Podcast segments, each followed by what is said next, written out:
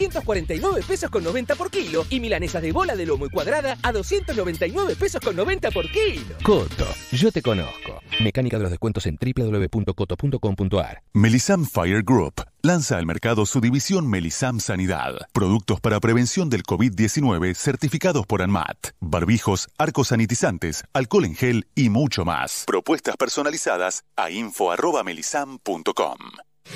La ropa evoluciona, la forma de cuidarla también.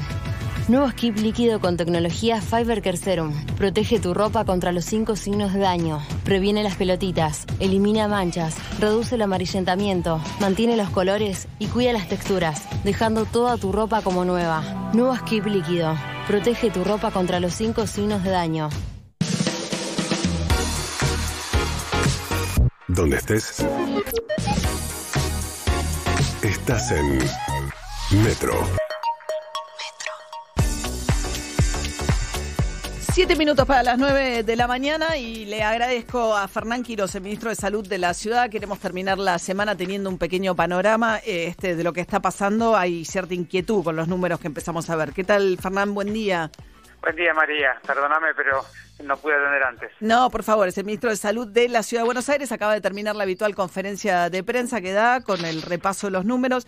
¿Qué, digamos, que uno ve 6.200 casos y eh, se preocupa muchísimo, ¿no? Y el propio eh, Ginés González García dijo, la verdad no esperábamos estos números porque son los números de, la, de lo que fue el periodo que se suponía más estricto, ¿no? Entre el primero y el 17 de julio de la última cuarentena. Bueno, ahí es muy importante, María, poder comprender epidemiológicamente cada territorio de, nuestro país, ¿no? Porque es, muy importante entender que esta es una enfermedad de ciudades, no de países. Entonces, cuando uno mira los datos de, desagregados de lo que acabas de decir, encontrás una curva eh, de la ciudad de Buenos Aires relativamente más madura, más estable, aunque con un pequeño aumento en los últimos días. Eh, una curva del, del, del, Gran Buenos Aires está un poquito más evolutiva, es decir, que siempre vino un poco más atrás en términos temporales de la ciudad y por lo tanto todavía creciendo, y luego la aparición de eh, algunos casos o algunos inicios de curva en algunas ciudades del interior. Entonces habría que mirar cada una de esas partes una por una para poderlas ir entendiendo, ¿no? O sea, sí, estamos viendo una evolución mucho más fuerte en primer cordón del conurbano, ¿no? Sobre todo. Eh, la pregunta ahí es, ¿uno puede imaginar estrategias distintas? Yo sé que ustedes vienen trabajando coordinadamente y demás, pero digamos, al final del día el sistema hospitalario es casi el mismo, ¿no? O sea, la red de salud del AMBA termina siendo una sola. Eh, ¿Puede haber estrategias distintas en la ciudad y en la provincia, dado que las curvas están teniendo comportamientos tan disímiles? No, no, primero no son disímiles. Vuelvo a insistirte que es un tema de, de, tiempo evolutivo de las curvas. La ciudad empezó con casos mucho antes y naturalmente va a terminar antes. Eh, y la provincia empezó más tardíamente. Así que no son disímiles, sino que son evolutivamente en tiempos diferentes. Pero luego no creo que haya que tener estrategias eh, diferentes. Yo creo que el AMBA, lo hemos dicho siempre, es un conglomerado interdependiente y tenemos que trabajar juntos en, los, en las estrategias, las políticas. Luego lo que ha habido siempre es aplicación de medidas concretas diferentes de un lado y del otro, inclusive en la propia provincia, en diferentes municipios. Pero eso es parte de, la, de, las cuestiones operativas. La estrategia siempre tiene que ser común y además la cooperación, como bien decís vos, es un sistema integrado. Nosotros venimos cerca del 15 al 20% de las camas de terapia intensiva que tenemos ocupadas son de ciudadanos bonaerenses. Eh, y, el subsector privado está en 35% ese número. Es decir, que es, obviamente somos un sistema único y tenemos que trabajar colaborativamente. ¿Cuánto, ¿Qué ocupación de camas hay en las terapias intensivas hoy? Bueno, el día de hoy nosotros agregamos el día de ayer 50 camas más en el sector público para atender COVID, estamos en 450 y estamos con una tasa de ocupación de 60% en el sector público. Por supuesto, como siempre decimos, si vos tomás el cinturón rojo, que son los hospitales más complejos, los que eh, eh, más, digamos, que inicialmente mandamos los pacientes más complejos, el cinturón rojo tiene mucho más tasa de ocupación, el cinturón verde, que son los hospitales que en última medida enviamos los pacientes, están mucho más liberados, ¿no? Y pasa más o menos lo mismo en el sector privado, están con 74% de ocupación en las terapias intensivas, los hospitales, eh, sanatorios y clínicas más reconocidas, más prestigiosas, que la gente va más, están arriba de ese número y, luego hay un montón de lugares todavía eh, que están mucho menos, ¿no? ¿Se entiende por qué el otro día decía, ayer decía Goyán, el ministro de la provincia, que si bien hay muchos más casos en provincia de Buenos Aires, eh, son casos mucho menos graves? O sea, que la mayoría de estos nuevos casos son de enfermos leves y esa es una de las razones, más allá de los aumentos de camas que mencionabas recién, por las cuales la terapia intensiva, digamos, la ocupación de la terapia intensiva no subió esta semana, a pesar de que subieron tanto los casos, ¿no? o tarda entre que se detecta un caso y va a la terapia intensiva. Bueno, hay dos fenómenos ahí. Eh, el primero, que nosotros ya lo vimos eh, aquí en la Ciudad de Buenos Aires varias veces, que es la provincia de Buenos Aires ha intensificado mucho los testeos, ha, aumentado los laboratorios, el Malbrán le está dando una mano también en ampliar su capacidad y naturalmente eso significa que identificas más pacientes leves o personas con pocos síntomas, por lo cual la proporción de enfermos eh, graves disminuye. Si ves, si tenés mucho número, la cantidad de graves no aumenta porque el testeo no encuentra más graves, porque los graves los encuentras siempre, ¿no es cierto? Lo que hace el testeo es encontrar más gente leve.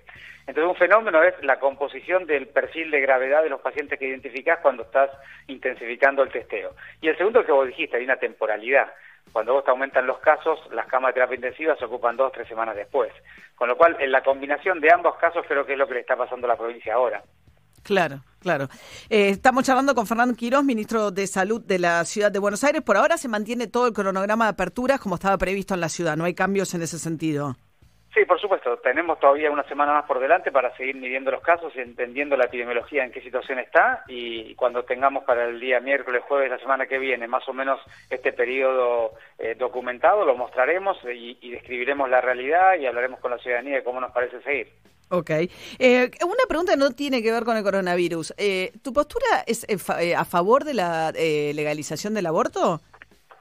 No, mira, yo creo lo siguiente, María. es un tema de tal profundidad, si vos querés, que atraviesa tanto las cuestiones de las creencias de, de, las personas, que a mí me parece que lo más razonable es llegar a un punto de entendimiento entre las dos miradas tan extremas eh, eh, y creo que hay que, no, digamos, no me parece razonable zanjar esta dificultad eh, con un grupo que considere que alcanzó su objetivo y el otro grupo que considere que le han arrancado una decisión.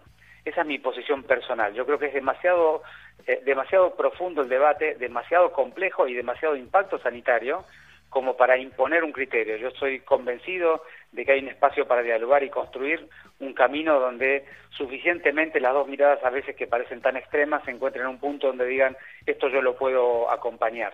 Porque además es una realidad evolutiva. Hoy, en este año, pensamos de una manera, dentro de tres años probablemente pensemos de otra manera tampoco creo que pero se legaliza o no se legaliza no encuentro mucho pero personalmente como médico como no, médico. sí hay mucho María porque si llevamos a todas las decisiones eh, graves de la sociedad las llevamos a un modelo dicotómico simplificamos demasiado la complejidad de los fenómenos. Pero como médico no tenés una postura. Yo tengo una postura eh, personal pero a favor no me parece que sea significativa. Yo creo que lo importante, porque ahora soy un funcionario, no soy solamente... No, está bien, pero en su momento Rubinstein era funcionario de Macri, Macri estaba en contra y fue al, fue al Senado y habló a favor. Cada uno tiene derecho a expresar lo que considera. Yo creo que como funcionario lo que debemos hacer es encontrar un camino de donde sea suficiente eh, el esfuerzo de cada uno de esas miradas extremas como para llegar allí y creo que sí lo hay. A diferencia de lo que vos acabas de opinar, yo creo que sí lo hay. Creo que es posible construir un camino donde eh, eh, tengamos una estrategia y una política mm. pública que es verdadera implementación para evitar el embarazo no, no buscado eh, y verdadero acompañamiento a, las embarazadas para que lleguen a la conclusión de un embarazo no deseado cuando verdaderamente es una decisión individual y no un acondicionamiento social. De manera que yo sí creo que hay mucho para hacer, eh, mm. María, eh, y todavía no lo estamos haciendo suficientemente. Estamos discutiendo eh, un aspecto, pero el, proceso es mucho más largo. Bien, eh, Fernán Quirós, ministro de Salud de la ciudad. Mi compañera Flora Alcorta tiene una preocupación que es de una índola muy superficial, a la que le voy a dar lugar. es un, A ver, Flora. Buenos días, ministro. No, yo estoy notando que usted no se corta el pelo hace mucho tiempo y ya se está pareciendo al cantante de los Palmeras. Yo te diría... A Cacho Deicas. A esta altura me estoy pareciendo un mamarracho más que un cantante. eh, Es un poco, es un poco también eh, un recordar de, todo lo que estamos pasando, todos los que no pueden laburar, ¿no? Tanta gente cuenta propista, tanta gente que, vive de lo que trabaja y que no puede y que no puede trabajar Así que lo mínimo que yo puedo hacer es un tributo a eso y recordarnos la cantidad de tiempo que estamos así, porque es parte también de, de reconocernos y de sentirnos cuidados todos. Igual el miércoles que viene pueden volver las peluquerías, ahí ya hay turno. Voy a ser el primero en entrar, María. Ahí ya hay turno tomado, me quiero, quiero Exacto. imaginarme. Tomé 10 turnos por si alguna no abre. Perfecto. Fernán Quirós, ministro de Salud de la ciudad. Muchas gracias, eh, buen día. No, por favor.